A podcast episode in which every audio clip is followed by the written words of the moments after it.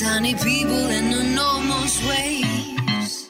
Holding on to power, they don't care. All around you see familiar vibes. Box of copy paste, eternal tribes. If you're different, then you're wrong this way. Κυρίες, Δεσποινίδες και κύριοι, φίλοι και φίλες, γεια σας. Είμαι ο Γιώργος Οτελικώστα, σύμβουλος συστημικής, επαγγελματικής και προσωπικής ανάπτυξης και ακούτε ακόμα ένα radio podcast με τίτλο Μιλάμε για σένα.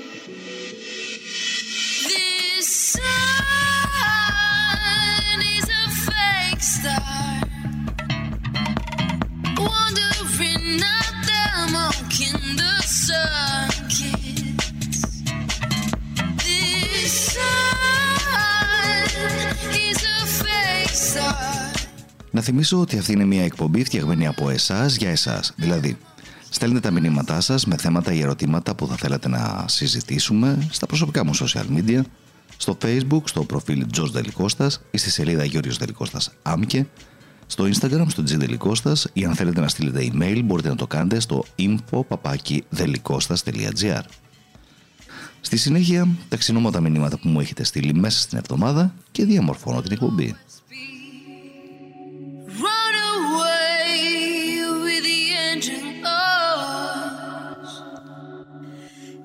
Vessel with a lucid shade, spinning circles in the outer space.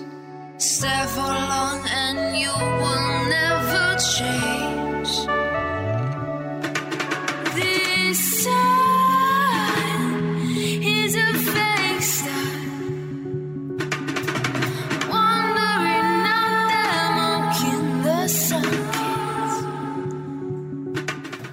Στο σημερινό επεισόδιο θα μιλήσουμε για κρίσεις πανικού. Ένα θέμα που το ζητάτε εδώ και πάρα πολύ καιρό. Ένα θέμα που λόγω της δυσκολίας του αλλά και των πολλών ερωτημάτων σας θα το χωρίσω σε δύο μέρη. Δηλαδή σε δύο εκπομπές.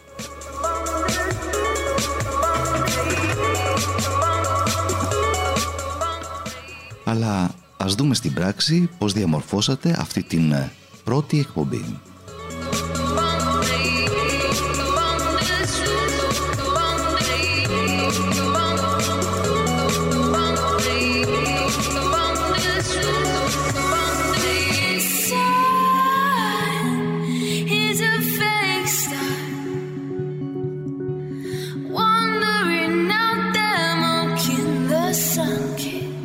Η καρδιά μου πάει να σπάσει.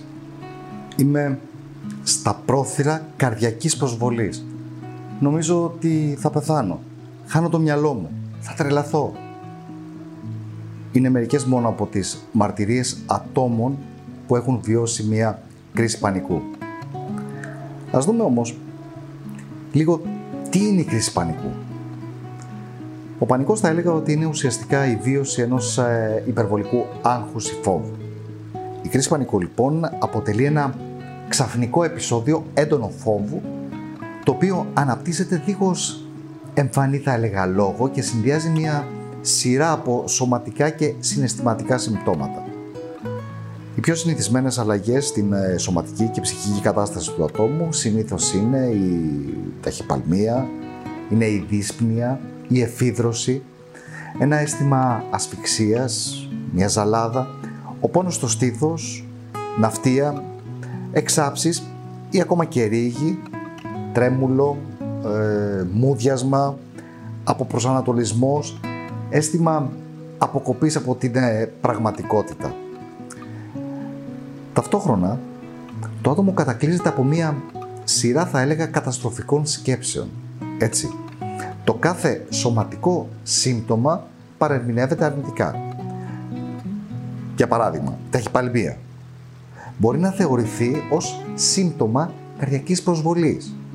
Η ζαλάδα ή ο στιγμιαίος αποπροσανατολισμός είναι πιθανόν να παρερμηνευτούν ως ένδειξη τρέλας και ανικανότητας ελέγχου του μυαλού. Το άτομο κυριεύεται από τον φόβο του θανάτου ή από άγχος, μη τυχόν και ρεζιλευτεί στους γύρω του. Μάλιστα, προσέξτε, από τη στιγμή που κάποιος θα βιώσει έστω και μία κρίση πανικού στη ζωή του, ανησυχεί διαρκώς πως ανα πάσα στιγμή μπορεί να του συμβεί κάτι αντίστοιχο. Πού οφείλεται όμως η κρίση πανικών, ε, ποια είναι η αιτία αυτών των κρίσεων; Θεωρώ ότι δεν είναι ξεκάθαρη η απάντηση. Ωστόσο φαίνεται πως ε, τα άτομα τα οποία πάσχουν από κρίση πανικού έχουν βιώσει ή βιώνουν θα έλεγα διάφορα αγχογόνα ερεθίσματα στη ζωή τους όπως για παράδειγμα ξέρω εγώ αρρώστια ή θάνατο κάποιων μέλους της οικογένειας, έντονους καυγάδες ή χωρισμό με τον ερωτικό σύντροφο, ε, απώλεια εργασίας και ούτω καθεξής.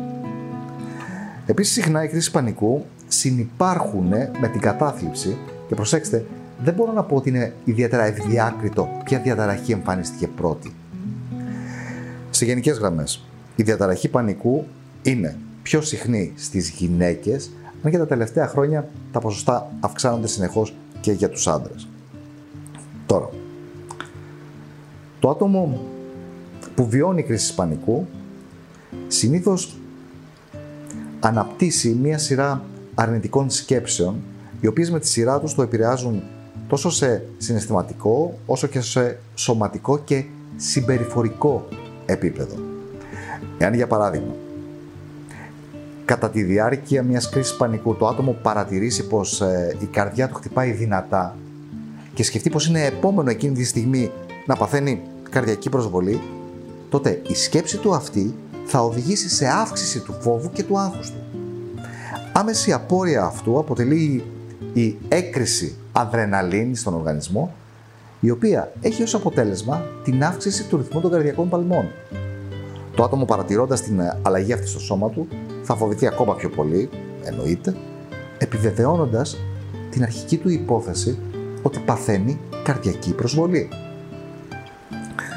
Τελικά, προκειμένου να ανακουφιστεί από το άγχος και το φόβο, τι θα κάνει, θα αρχίσει να αποφεύγει κάθε τι που σχετίζεται με πιθανή πρόκληση κρίσης πανικού ή θα φροντίσει να μην μένει ποτέ μόνο του, έτσι ώστε να μπορέσει να λάβει την ε, απαιτούμενη βοήθεια σε περίπτωση που νιώσει κάποια δυσφορία.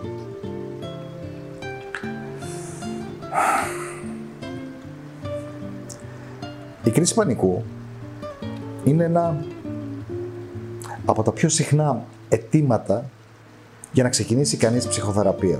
Και μάλιστα απασχολεί, θα έλεγα, έως και 4% του γενικού πληθυσμού. Είναι μεγάλο το ποσοστό. Όπως είπα και προηγουμένως, μοιάζει σαν ε, κάτι το πολύ τρομακτικό την ώρα που εκδηλώνεται, όμως όσο δυσάρεστη και αν είναι αυτή η κρίση πανικού για καλή μας τύχη, άλλο τόσο άκακη είναι. Δεν υπάρχει καμία περίπτωση να πεθάνει κάποιος από κρίση πανικού.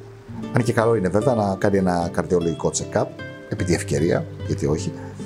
Αντιθέτως, το χειρότερο που μπορεί να συμβεί είναι αυτό που ήδη συνέβη. Δηλαδή, η τόσο έντονη δυσφορία που μπορεί να κρατήσει από λίγα λεπτά έως και το πολύ μισή ώρα στις πιο πολλές φορές των περιπτώσεων είναι αυτό. Τέλος. Ας το πούμε όμως λίγο πιο βαθιά. Θα έλεγα από τα συμπτώματα, αν θέλετε, τι είναι πραγματικά μια κρίση πανικού. Θα μπορούσε να πει κανείς ότι η κρίση πανικού είναι ένα καμπανάκι του, του οργανισμού μας, ένας ε, τρόπος να γίνει αντιληπτό το μήνυμα ότι οι ψυχικές δυνάμεις εξαντλούνται και μάλιστα αυτή η ψυχική πραγματικότητα μπορεί να είναι τόσο έντονη αλλά και τόσο μη παρατηρήσιμη με αποτέλεσμα πολλές φορές ο μόνος τρόπος αυτό το μήνυμα να μεταφερθεί σε εμά είναι να γίνει διαμέσου ενός σωματικά έντονου βιώματος. Είναι με άλλα λόγια αυτό που ακούμε πολύ συχνά ως ε, η κορυφή του παγόβουνου, διότι πραγματικά πρόκειται για ένα άμεσα παρατηρήσιμο σύμπτωμα που όμως από κάτω μπορεί να υπάρχει ένας μεγάλος όγκος ακατέργαστου ψυχικού υλικού το οποίο ζητά με κάποιο τρόπο να έρθει στην επιφάνεια. Γι' αυτό και εκτονώνεται με μικρές κρίσεις πανικού. Έτσι λοιπόν, δεν είναι λίγοι αυτοί που μετά από μερικές κρίσεις πανικού ακολουθούν το δρόμο της ψυχοθεραπείας. Και κατά τη γνώμη μου, πολύ καλά κάνουν. Γιατί από τη στιγμή που κάποιος μπει σε μία ψυχοθεραπευτική διαδικασία, αυτόματα έχει ένα ασφαλές πλαίσιο στο οποίο μπορεί να εκφράζει τις σκέψεις και τα συναισθήματά του ελεύθερα, χωρίς να κριτικάρεται. Και μέσα από τη σχέση που χτίζεται με τον θεραπευτή του, μπορεί να προσεγγίσει στο ρυθμό του, προσέξτε, στο ρυθμό του, το εσωτερικό του, δικό του παγόβουνο. Έτσι, μέσα από αυτή τη διαδικασία, σιγά σιγά, νοηματοδοτούνται και φωτίζονται πλευρές του ψυχισμού, οι οποίες πιθανότατα να παρέμεναν ανεξερεύνητες. Επομένως, με αυτόν τον τρόπο, τα συμπτώματα σταδιακά υποχωρούν και οι κρίσεις πανικού εξαφανίζονται. Θα μου πείτε, OK, okay, εξαφανίζονται, δεν μπορεί να επανέλθουν. Η αλήθεια είναι πως σε περίοδους κρίσεων ή σε κάποιο έντονο γεγονός μπορεί κάποια συμπτώματα όντως να επανέλθουν. Όμως, από τη στιγμή που κάποιος ξεκινά να δουλεύει και να γνωρίζει καλύτερα τον εαυτό του, τα συμπτώματα υποχωρούν και δεν επιστρέφουν ούτε με την ίδια ένταση, ούτε με την ίδια συχνότητα. Είναι πάρα πολύ σημαντικό αυτό. Οπότε, εάν θέλετε, θα μπορούσαμε να πούμε ότι η κρίση πανικού είναι μια καλή ευκαιρία να μην αναβάλουμε άλλο το να ασχοληθούμε με τον εαυτό μας και με τον εσωτερικό μας κόσμο. Με έναν τρόπο θα έλεγα πιο ουσιαστικό και πιο συστηματικό. Γι' αυτό σύμφωνα με το μεγάλο Έλληνα φιλόσοφο Πυθαγόρα, το μεν σώμα εστί η μην σήμα. Δηλαδή, το σώμα μας μας δίνει πληροφορίες για τον εσωτερικό κόσμο. Άρα, οι κρίσεις πανικού, όσο δυσάρεστες κι αν είναι, ίσως αποτελούν το πρώτο βήμα για κάτι νέο, για μια αλλαγή στη ζωή και για μια πιο ειλικρινή σχέση με τον ίδιο μας τον εαυτό.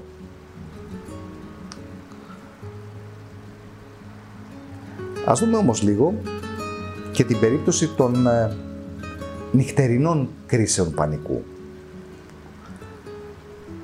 Πολλά άτομα που έχουν κρίσεις ε, πανικού, διαταραχή πανικού ή χρόνιο άγχος, συχνά αντιμετωπίζουν σοβαρά προβλήματα στον ύπνο τους. Οι ανήσυχες σκέψεις και οι φόβοι ίσως τους διατηρούν ξάγρυπνους ενώ η συμπτωπατολογία του πανικού και του άγχους δεν τους επιφέρουν ένα επαρκές θα έλεγα επίπεδο ηρεμίας ώστε να μπορέσουν να κοιμηθούν. Είναι άραγε η επιμόνη φόβη και τα συμπτώματα και η κρίση πανικού υπεύθυνοι παράγοντες για την έλλειψη ξεκούρασης στη νύχτα. Μήπως φταίει η ανησυχία και η αγχωτική σκέψη. Γενικά να θυμάστε ότι τα περισσότερα άτομα με αγχώτες διαταραχές δυσκολεύονται να διαχειριστούν θέματα χρόνου, σκέψης και ανησυχίας. Ένα άτομο που παθαίνει κρίση πανικού ίσως έρχεται αντιμέτωπο με στιγμές δυσφορίας και παράλογης ανησυχίας. Μπορεί να έχει άγχος, ξέρω εγώ, για μια πτυχή της ζωής του. Ίσως να σκέφτεται παρελθοντικά γεγονότα ή μια τωρινή κατάσταση ή ένα αβέβαιο μέλλον. Ίσως ανησυχεί για την καριέρα του, για τις σχέσεις του ή την οικογένειά του ή για την κάλυψη των καθηκόντων του. Παρά τις πηγές ανησυχίας όμως, αυτά τα αισθήματα μπορεί να προκύπτουν και από την έλλειψη υπαρκού ύπνου. Η ανησυχία τη νύχτα μπορεί να ξυπνήσει το μυαλό και να στερήσει την ώρα της ξεκούρασης, που είναι πολύ σημαντικό. Οι αγχωτικές σκέψεις μπορεί να οδηγήσουν σε ανομαλίες στον ύπνο, όπως η αϊπνία, η, η δυσκολία για ύπνο ή ακόμα και σε συνεχείς μέρες χωρίς ύπνο. Πάρα πολλές φορές σημαίνει αυτό. Κρίση πανικού είναι το κύριο σύμπτωμα της διαταραχής πανικού, αλλά μπορεί να σχετίζεται και με άλλες καταστάσεις υγείας, όπως είναι η αγοροφοβία, η κατάθλιψη, ή η ψυχαναγκαστική, καταναγκαστική διαταραχή, το μετατραυματικό στρες και άλλες ειδικές φοβίες. Σε μερικές περιπτώσεις υπάρχει πιθανότητα η κρίση πανικού να συνδέεται και με ιατρικές καταστάσεις, όπως είναι το σύνδρομο του ευερέθιστου εντέρου, ή η γαστροϊσοφαγική παλινδρόμηση. Ωστόσο, στις περισσότερες των περιπτώσεων είναι συνδυασμός σωματικής, ψυχικής και συναισθηματικής κατάστασης. Τα συμπτώματα της κρίσης είναι πάνω κάτω παρόμοια σε κάθε άτομο, αλλά διαφέρουν αρκετά θα έλεγα ως προς την έντασή τους. Η νυχτερινή κρίση πανικού μοιράζεται τα ίδια συμπτώματα με την κρίση πανικού κατά τη διάρκεια της ημέρας. Ωστόσο, η διαφορά είναι ότι συμβαίνει όταν το άτομο έχει αποκοιμηθεί. Σκεφτείτε, το ξύπνημα από κρίση πανικού αυξάνει το φόβο, το άγχος και οδηγεί σε περαιτέρω προβλήματα. Όταν ένα άτομο ξυπνάει από αυτό, κατά πάσα πιθανότητα δυσκολεύεται να ξανακοιμηθεί πάλι. Αν συμβαίνει τακτικά, τότε το άτομο είναι επιρρεπή στην ε, οξία ή χρόνια αποστέρηση ύπνου. Οι νυχτερινές κρίσεις πανικού συνδέονται και με άλλες ενοχλήσεις, όπως παράδειγμα η αποφρακτική υπνική άπνοια. Δηλαδή, το άτομο έχει μια ξαφνική απώλεια αναπνοής ή υπερβολικά ρηχή αναπνοή, περίπου 10 δευτερόλεπτα, ενώ κοιμάται εννοείται. Μερικά συνηθισμένα συμπτώματα εδώ είναι οι κοφτές αναπνοές ή ένα αίσθημα πνιγμού ή ότι το άτομο νιώθει ότι η ασφικτιά πνίγεται. Συμπτώματα δηλαδή που μοιάζουν αρκετά με αυτά της κρίσης πανικού κατά τη διάρκεια της ημέρας. Μια άλλη ενόχληση μπορεί να είναι η παράλυση ύπνου. Αρκετά ενοχλητικό βίωμα, κατά το οποίο το άτομο νιώθει ότι δεν μπορεί να κουνηθεί, δεν μπορεί να μιλήσει, δεν μπορεί να ελέγξει το σώμα του. Όταν συμβαίνει αυτό, το άτομο φοβάται ότι δεν θα ξυπνήσει ποτέ και ότι το φαινόμενο αυτό φαίνεται να προκαλεί πολύ σοβαρές, σοβαρότερες θα έλεγα, φοβίες. Υπάρχει επίσης πιθανότητα το άτομο να οδηγηθεί σε φόβο απώλειας ελέγχου. Γενικότερα θα έλεγα, όσοι βιώνουν παράλυση ύπνου, πάσχουν και από αγχώδεις διαταραχές, κυρίως διαταραχή πανικού. Μία άλλη κλασική ενόχληση είναι οι εφιάλτες. Τα ανήσυχα και άσχημα όνειρα συνήθως προηγούνται των ε, νυχτερινών κρίσεων πανικού. Ένα άτομο όταν ξυπνάει από έναν ε, εφιάλτη μπορεί να ξεκινήσει να βιώνει την δυσφορία της κρίσης πανικού καθώς επίσης και εφίδρωση, αυξημένο παλμό, φόβο ή ακόμα και ανησυχία. Μία άλλη ενόχληση είναι η νυχτερινή τρόμη. Βέβαια, αυτό θα έλεγα συμβαίνει συχνά στα παιδιά, αλλά και στους ενήλικες, αλλά κυρίως στα παιδιά. Όπως και η κρίση πανικού, οι νυχτερινοί τρόμοι περιλαμβάνουν έντονο αίσθημα φόβου και τρομοκρατίας, τρέμουλο, ε, εφίδρωση, κούνημα και γενικά αίσθημα πανικού. Διαφέρουν από την κρίση πανικού στο ότι συχνά περιλαμβάνουν φωνές, κινήσεις και κλάμα. Ένα άτομο που βιώνει νυχτερινούς τρόμους συχνά δεν έχει συνείδηση της κατάστασης και των συμπτωμάτων.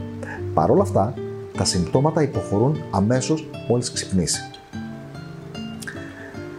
Οι κρίση πανικού δεν θα πρέπει να στερούν από το άτομο την ξεκούρασή του. Πολύ βασικό. Εάν κάποιος από εσάς αντιμετωπίζει παρόμοια θέματα ύπνου, ας επικοινωνήσει με έναν ειδικό υγείας ή έναν ψυχολόγο, ο οποίος θα τον κατατοπίσει σχετικά με την έβρεση της κατάλληλης θεραπείας για αυτόν. Ας δούμε όμως λίγο και τις πιθανές αιτίες πίσω από τις νυχτερινές κρίσεις πανικού. Θα έλεγα και εδώ ότι οι νυχτερινές κρίσεις πανικού οφείλονται είτε σε ιατρικούς λόγους είτε σε ψυχολογικούς. Συνήθως εμφανίζονται ακριβώς στη μέση του ύπνου και έρχονται, όπως είπαμε και προηγουμένως, με ένα αίσθημα ε, ασφυξίας, ταχυκαρδίας και υδρότα. Από κλινικής άποψης τώρα, παρουσιάζονται συχνά σε ασθενείς οι οποίοι υποφέρουν από κρίσεις ε, πανικού κατά τη διάρκεια της ημέρας, λογικό. Ωστόσο, είναι γνωστό όμως πως οι νυχτερινές κρίσεις πανικού είναι πιο έντονες και περισσότερες και περισσότερο βασανιστικές. Είναι επίσης πολύ σημαντικό εδώ να τονίσω κάτι περίεργο σε αυτές. Το 10% των ανθρώπων που υποφέρουν από αγωνία, πιέζονται και βιώνουν γενικά υψηλά επίπεδα άγχους εξαιτίας του τρόπου ζωής τους, μπορούν επίσης να υποφέρουν από νυχτερινές κρίσεις πανικού κατά τη διάρκεια, κατά διάφορες περιπτώσεις. Προσέξτε αυτό. Όπως επίσης, υπάρχουν και κάποιες κοινωνικές ομάδες οι οποίες είναι πιο ευαίσθητες σε αυτού του είδους τις καταστάσεις εξαιτίας προσωπικών παραγόντων και ιατρικών, αν θέλετε, παθήσεων. Και σε αυτό θα ήθελα να είστε ιδιαίτερα υποψιασμένοι. Γιατί πολλές φορές αυτές οι περιπτώσεις μπορεί να γίνουν πραγματικό πρόβλημα. Προσέξτε. Πολύ σημαντικό αυτό. Δεν μιλάμε συχνά για τις νυχτερινές κρίσεις πανικού. Στην ουσία μιλάμε τόσο σπάνια ώστε ορισμένοι άνθρωποι εκπλήσονται όταν μαθαίνουν για την ύπαρξή τους. Όταν μιλάμε για κρίση πανικού, συνήθως φανταζόμαστε κάποιον τον οποίον ε, έχει κυριεύσει ο φόβος. Έχουμε την εικόνα ενός ανθρώπου δηλαδή που έχει παραλύσει και υποφέρει από ταχυκαρδία κατά τη διάρκεια μιας ε, κατάστασης μέσα στην ημέρα. Πιθανόν να υποθέτουμε πως υπάρχει κάποιος κίνδυνος ή έχει κάποιο λόγο άγχους. Τη νύχτα όμως και σε ένα ασφαλές μέρος όπως είναι το κρεβάτι μας είναι δύσκολο να φανταστούμε γιατί θα πρέπει να βιώσουμε μια τέτοια κατάσταση. Όμως είναι πιο συχνό φαινόμενο από όσο μπορούμε να φανταστούμε. Ας δούμε όμως και ποιοι άνθρωποι είναι πιο επιρρεπείς στο να βιώσουν νυχτερινές κρίσεις πανικού. Ασθενείς οι οποίοι υποφέρουν ήδη από κρίση πανικού την ημέρα. Λογικό θα μου πείτε. Άνθρωποι κατά το μέσο μιας κατάστασης η οποία τους θέτει υπό μεγάλη ψυχολογική ή συναισθηματική πίεση. Όσοι έχουν υπερθεριοδισμό ή υποθυρεοειδισμό. Αυτή τη λέξη δύσκολα την πετυχαίνω. Άνθρωποι που υποφέρουν από άπνοια. Άνθρωποι οι οποίοι έχουν γαστροϊσοφαγική παλιδρόμηση. Άνθρωποι οι οποίοι έχουν μόλις βιώσει ένα τραυματικό γεγονός. Ξέρω εγώ, παράδειγμα, το χαμό κάποιου αγαπημένου προσώπου ή να έχουν πέσει θύματα κάποιου ατυχήματος ή να έχουν γίνει μάρτυρες ε, σε ένα ατύχημα. Οι νυχτερινές κρίσεις πανικού εμφανίζονται στο στάδιο του ύπνου κατά το οποίο δεν βλέπουμε όνειρα. Είναι το στάδιο λοιπόν όπου είμαστε πιο ξεκούραστοι και παραδόξως είμαστε πιο χαλαροί. Συνήθως συμβαίνουν στις δύο τα ξημερώματα ξυπνάμε ξαφνικά και βία, σαν κάποιος να έχει ενεργοποιήσει έναν μηχανισμό και εντελώς απότομα να μας τραβά έξω από τον ύπνο μας. Αυτό το ξύπνημα έρχεται με το αίσθημα φόβου, πανικού ή καταδίκης. Συνοδεύεται με το αίσθημα της ασφυξίας, με ταχυκαρδία και φυσικά εννοείται με υδρότα. Το άτομο έχει την εντύπωση ότι η κατάσταση αυτή θα διαρκέσει αρκετή ώρα ή μάλλον ότι έχει διαρκέσει πολλή ώρα. Ωστόσο, γενικά, να θυμάστε ότι η ώρα είναι περιορισμένη και πολύ σύντομη. Ποτέ πάνω από 15 με 20 λεπτά. Ε, είναι επίσης πολύ σημαντικό να σημειώσουμε ότι τέτοιου είδους καταστάσεις βιώνονται με περισσότερο σύγχυση από τις κρίσεις πανικού που γίνονται την ημέρα. Γιατί; Θα μου πείτε, OK, okay, είναι απλό. Εμφανίζονται από το πουθενά στη μέση της ξεκούρασής μας εμφανίζονται ξαφνικά από αυτόν τον υποσυνείδητο, χαλαρό κόσμο, όπου το τελευταίο πράγμα που περιμένουμε είναι μια κρίση πανικού. Γι' αυτό η έλλειψη ελέγχου είναι τεράστια. Αυτή η σύγχυση μεγενθύνει το φόβο και τη δυσφορία ακόμα παραπάνω και έτσι αυξάνεται περισσότερο και η αγωνία. Τι μπορούμε όμως να κάνουμε για να αντιμετωπίσουμε και να μειώσουμε αυτές τις νυχτερινές κρίσεις πανικού;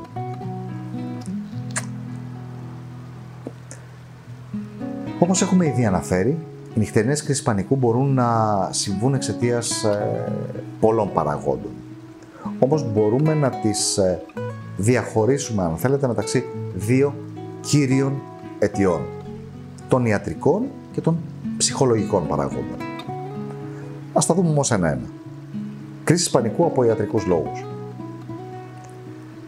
Παράγοντες όπως προβλήματα με τον ε, θηρεοειδή, άπνοια και καούρα μπορούν να οδηγήσουν σε αυτά τα βία και εξαντλητικά ξυπνήματα μέσα στη νύχτα. Γι' αυτό είναι καλό και το προτείνω να ακολουθήσετε ορισμένες απλές στρατηγικές. Το βασικότερο, πείτε στο γιατρό σας τι σας συμβαίνει. Συνεχίστε με τη σωστή θεραπεία για τις παθήσεις σας. Προβλήματα παράδειγμα με το θηροειδή, την γαστροϊσοφαγική παλιδρόμηση και ούτω καθεξής. Ακολουθήστε κατά γράμμα τις ιατρικές προτάσεις για να κοιμάστε καλά. Δείτε αν ε, η φαρμακευτική σας αγωγή επηρεάζει την ποιότητα του ύπνου σας. Προσπαθήστε να ζείτε μια πιο ενεργή ζωή, καθώς η φυσική άσκηση είναι ένας καλός ρυθμιστής, ειδικά για τις κρίσεις πανικού. Ε, μετά και να κάνετε μια μη διαγερτική ημερήσια ρουτίνα. Παράδειγμα, συμμαζέψτε κάτι, βουρτσίστε τα δόντια σας ή τα μαλλιά σας μέχρι εκεί. Δεν είναι καλή ιδέα να πάτε να δείτε τηλεόραση ή να κάνετε μπάνιο, καθώς, όπως καταλαβαίνετε, θα δυσκολευτείτε μετά να ξανακοιμηθείτε. Τώρα, Α δούμε λίγο τις κρίσεις πανικού από συναισθηματικούς ή και ψυχολογικούς λόγους. Το πρώτο πράγμα που θα έλεγα είναι να προσδιορίσετε την πηγή των συναισθηματικών σας προβλημάτων ή αυτού που πυροδοτεί το πανικό. Μάθετε να ελέγχετε το συναισθηματικό σας κόσμο με τη βοήθεια κάποιου ειδικού ή μέσω των προσωπικών σας μηχανισμών για να ξεπερνάτε τις δυσκολίες. Εξασκήστε κάποιο είδους τεχνικές αναπνοής ή χαλάρωσης πριν πάτε για ύπνο. Η ενσυνειδητότητα είναι πολύ αρμόζουσα για να ανταπεξέλθετε σε τέτοιες καταστάσεις. Η γιόγκα είναι επίσης πολύ χρήσιμη, αν και ξέρω ότι πολλοί θα διαφωνήσετε, αλλά OK, okay, εγώ το προτείνω. Η κολύμβηση, ο χορός, το περπάτημα, γενικά σε φυσικούς χώρους, είναι χαλαρές δραστηριότητες οι οποίες είναι κατάλληλες σε τέτοιου είδους διαταραχές. Ό,τι όμως και να κάνετε, μην διστάσετε σε καμία περίπτωση να πείτε στο γιατρό σας για τη διαταραχή ύπνου που βιώνετε. Ο ύπνος είναι πολύ σημαντικό. Ένα εύλογο ερώτημα βέβαια που δέχομαι πολύ συχνά από τους ε, πελάτες μου είναι το πώς μπορούν να διαχωρίσουν εάν παθαίνουν κρίσεις πανικού ή κρίσεις άγχους. Όντως οι κρίσεις πανικού και οι κρίσεις άγχους έχουν αρκετά κοινά χαρακτηριστικά, αλλά έχουν και κάποια ιδιαίτερα χαρακτηριστικά που τις διαφοροποιούν. Οι κρίσεις πανικού γενικά είναι πιο έντονες από τις κρίσεις άγχου και έχουν διαφορετική ένταση και διάρκεια. Ας τα δούμε όμως ένα-ένα. OK, okay, ξαναλέω. Συμπτώματα κρίσης πανικού. Οι κρίσεις πανικού έρχονται ξαφνικά χωρίς προφανή αιτία. Οι άνθρωποι που βιώνουν κρίσεις πανικού εμφανίζουν συνδυασμούς, αν θέλετε, των παρακάτω συμπτωμάτων. Αισθάνονται ότι μπορεί να τρελαθούν, να χάσουν τον έλεγχο του μυαλού τους ή του εαυτού τους ή ότι θα πάθουν εγκεφαλικό. Ε, αισθάνονται ένα ξαφνικό φόβο ότι θα πεθάνουν. Παραδείγματος χάρη ότι θα πάθουν ένα έμφραγμα, θα σπάσει η καρδιά τους.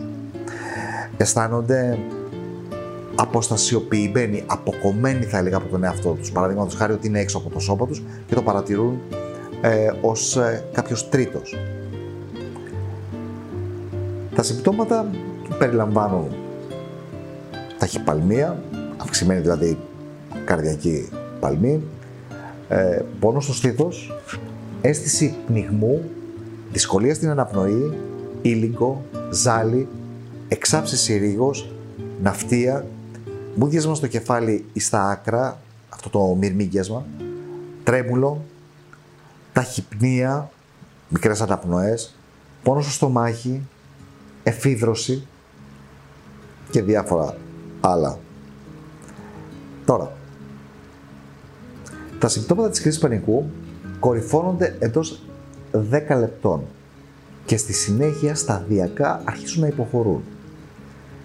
Μετά από μία κρίση πανικού, οι άνθρωποι αισθάνονται πολύ αγχωμένοι και ανήσυχοι για όλο το υπόλοιπο της ημέρας.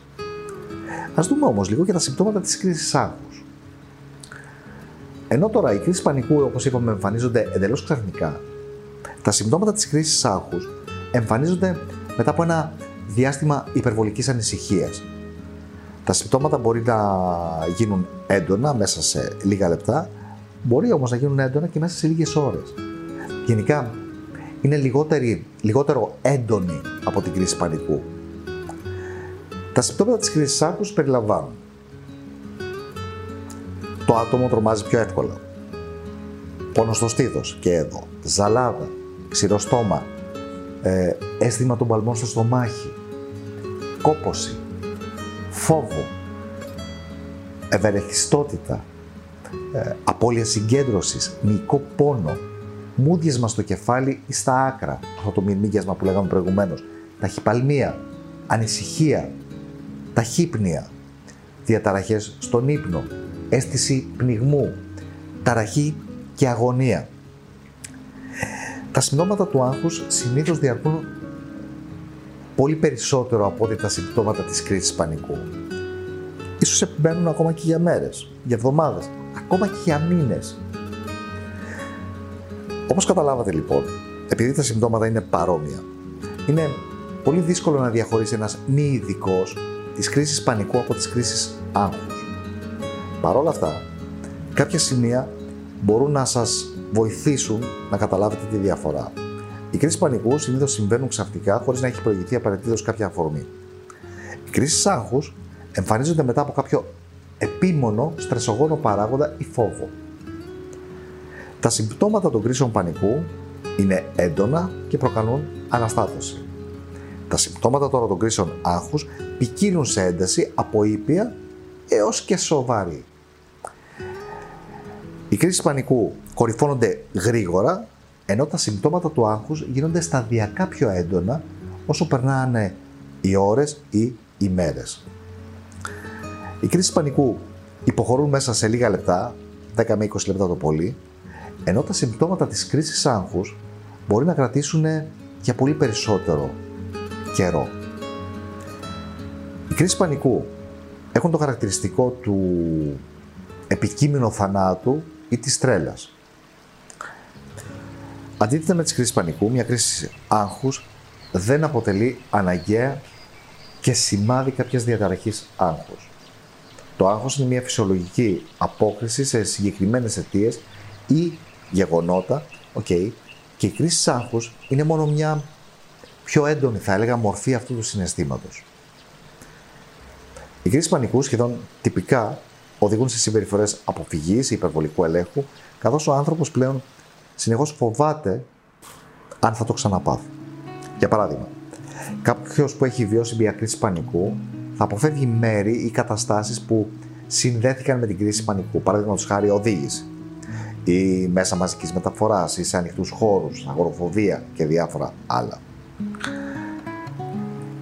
Οι κρίσεις άγχου και οι κρίσει πανικού μπορεί να σχετίζονται με κάποιο τραυματικό γεγονός, παρελθοντικό ή πιο πρόσφατο. Δεν έχει σημασία. Παραδείγματος χάρη, όπως είπαμε, ένα τύχημα, ένα τροχαίο, ένας ε, θάνατος, μια απώλεια γενικά ενός αγαπημένου προσώπου, τραύματα από την παιδική ηλικία.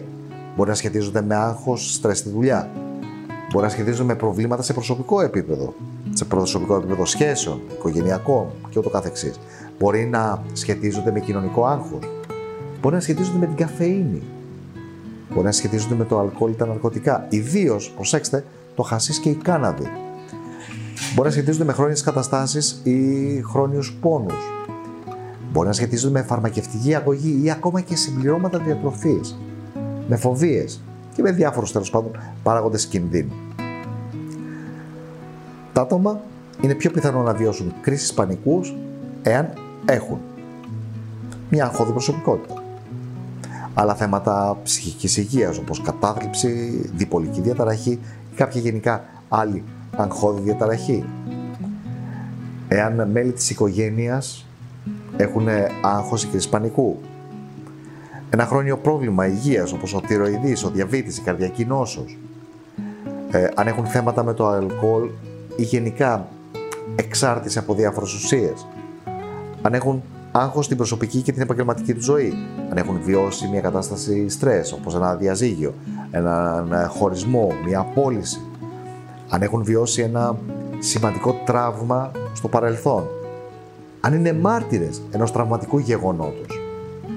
Και εδώ για ακόμα μια φορά θα πω ότι οι γυναίκες είναι πολύ πιο πιθανό να παθαίνουν, να πάθουν κρίσεις άγχους ή πανικού από ότι οι άνδρες. Και αυτό οφείλεται καθαρά θεωρώ ε, στον τρόπο που λειτουργεί ο εγκέφαλος άνδρων και γυναικών. Ένας ψυχίατρος μπορεί να διαγνώσει τις κρίσεις ε, πανικού ή την αγχώδη διαταραχή. Τώρα, για τη διάγνωση, ο γιατρός διερευνά τα ψυχολογικά και τα σωματικά συμπτώματα και τα γεγονότα, θα λέγα, της ζωής. Αν κριθεί απαραίτητο, γίνεται και περαιτέρω αξιολόγηση που συνήθως περιλαμβάνει καρδιολογικές εξετάσεις, εξετάσεις ε, αίματος, όπως παράδειγμα χάρη ο θηροειδής.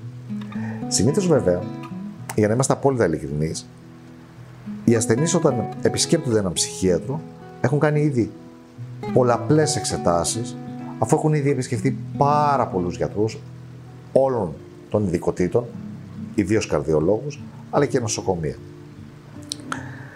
Ας δούμε όμως εδώ και λίγο τι μπορούμε να κάνουμε κατά τη διάρκεια μιας κρίσης άγχους ή πανικού ώστε να βοηθηθούμε. Το πρώτο πράγμα, αναγνώριση της κατάστασης. Αναγνωρίζουμε τα γνωστά συμπτώματα και διαβεβαιώνουμε τον εαυτό μας ότι σύντομα θα περάσουν. Αναπνέουμε αργά και βαθιά. Επικεντρωνόμαστε στην αναπνοή μέχρι τα συμπτώματα να αρχίσουν να υποχωρούν. Δοκιμάζουμε τεχνικές χαλάρωσης. Ένα άτομο μπορεί πολύ εύκολα να μάθει αυτές τις τεχνικές ώστε να μειώσει τα αισθήματα πανικού και του άγχους. Το προτείνω ανεπιφύλακτα. Μπορεί να ασχοληθεί με πρακτικές ενσυνειδητότητας, mindfulness. Εντάξει, στην Ελλάδα είναι λίγο περίεργο αυτό, αλλά η ενσυνειδητότητα βοηθά τους ανθρώπους να μένουν συγκεντρωμένοι στο παρόν και είναι ιδιαίτερα ωφέλιμη για όσους ανησυχούν για το μέλλον. Τώρα, ως γενικότερους τρόπους αντιμετώπισης της κατάστασης, αυτό που προτείνω σε όλους είναι η υιοθέτηση μιας πιο, πιο θετικής στάσης ζωής. Τη διαχείριση ή μείωση του άγχους. Υπάρχουν πολλές τεχνικές. Την ανακάλυψη των αιτιών. Σίγουρα τον περιορισμό του αλκοόλ και της καφεΐνης. Την υγιεινή διατροφή. Πολύ σημαντικό. 8 ώρες ύπνο το βράδυ. Πάρα πολύ σημαντικό. Την καθημερινή σωματική άσκηση. Ένα διάλειμμα κάθε μέρα για διασκεδαστικές δραστηριότητες. Την εξάσκηση, στον διαλογισμό, τη γιόγκα ή τις βαθιές ε, αναπνοές. Τη δημιουργία ενός δικτύου υποστήριξης και φυσικά, το σημαντικότερο, τις ιατρικές θεραπείες. Η ψυχοθεραπεία όντως μπορεί να βοηθήσει στην αναγνώριση των αιτιών και στη διαχείριση των συμπτωμάτων. Η ψυχοθεραπεία θα έλεγα ότι είναι ιδιαίτερα βοηθητική για την διαχείριση του άγχους και των κρίσεων πανικού. Και για να κλείσω με μία σύντομη απάντηση στην ερώτηση πολλών φίλων ακροατών για το αν η φαρμακευτική αγωγή βοηθά, θα έλεγα ότι υπάρχουν πολλά φάρμακα για την αντιμετώπιση του άγχους. Η φαρμακευτική αγωγή μπορεί όντως να μειώσει τα συμπτώματα στους ανθρώπους με σοβαρές και επαναλαμβανόμενες κρίσεις πανικού ή άγχους μπορεί να χρησιμοποιηθεί σε συνδυασμό είτε με την ψυχοθεραπεία είτε από μόνη της. Αναλόγως της διαταραχής όμως που αντιμετωπίζεται, ένας ψυχίατρος όντως μπορεί να, να συνταγογραφήσει αγχολητικά φάρμακα ή αντικαταθλιπτικά ή άλλα φάρμακα. Σε γενικές γραμμές ως συμπέρασμα για να κλείσω αυτό. Οι κρίσεις άγχους και οι κρίσεις πανικού είναι διαφορετικές αλλά μοιράζονται κάποια κοινά συμπτώματα. Οι κρίσεις πανικού είναι συνήθως ξαφνικές και έντονες, ενώ οι κρίσεις άγχους ακολουθούν μετά από παρατεταμένο άγχος. Οι κρίσεις άγχους και οι κρίσεις πανικού προκαλούν σίγουρα αναστάτωση, αλλά με συγκεκριμένες στρατηγικές, με ψυχοθεραπεία ή ακόμα και αγχολητικά μπορεί να μειωθεί η ένταση των συμπτωμάτων.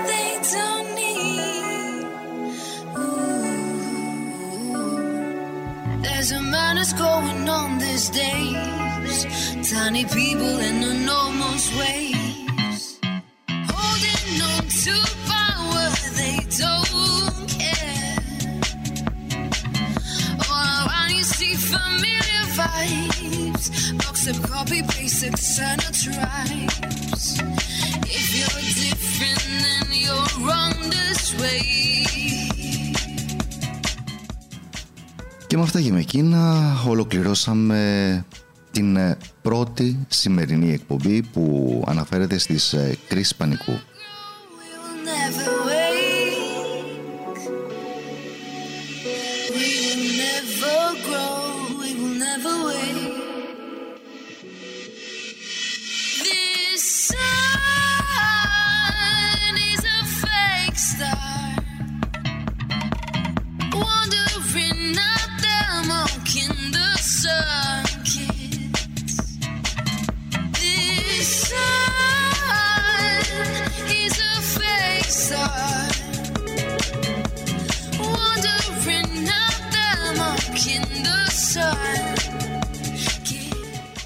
Στη σημερινή εκπομπή λοιπόν ε, είδαμε για τις κρίσεις πανικού, είδαμε για τις νυχτερινές κρίσεις πανικού και διαπιστώσαμε τις διαφορές μεταξύ κρίσης πανικού και κρίσης άγχους και μάλιστα δώσαμε ορισμένες ε, πρακτικές ε, συμβουλές για το πώς μπορούμε να τις ξεχωρίσουμε αλλά και για το τι μπορεί να κάνουμε.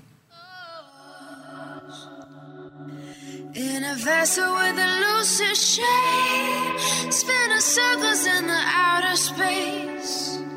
Stare for long and you will never change.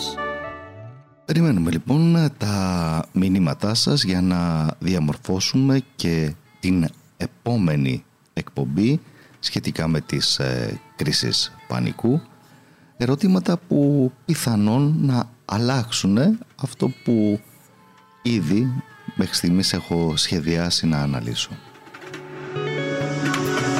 Wandering out there, mocking the sun.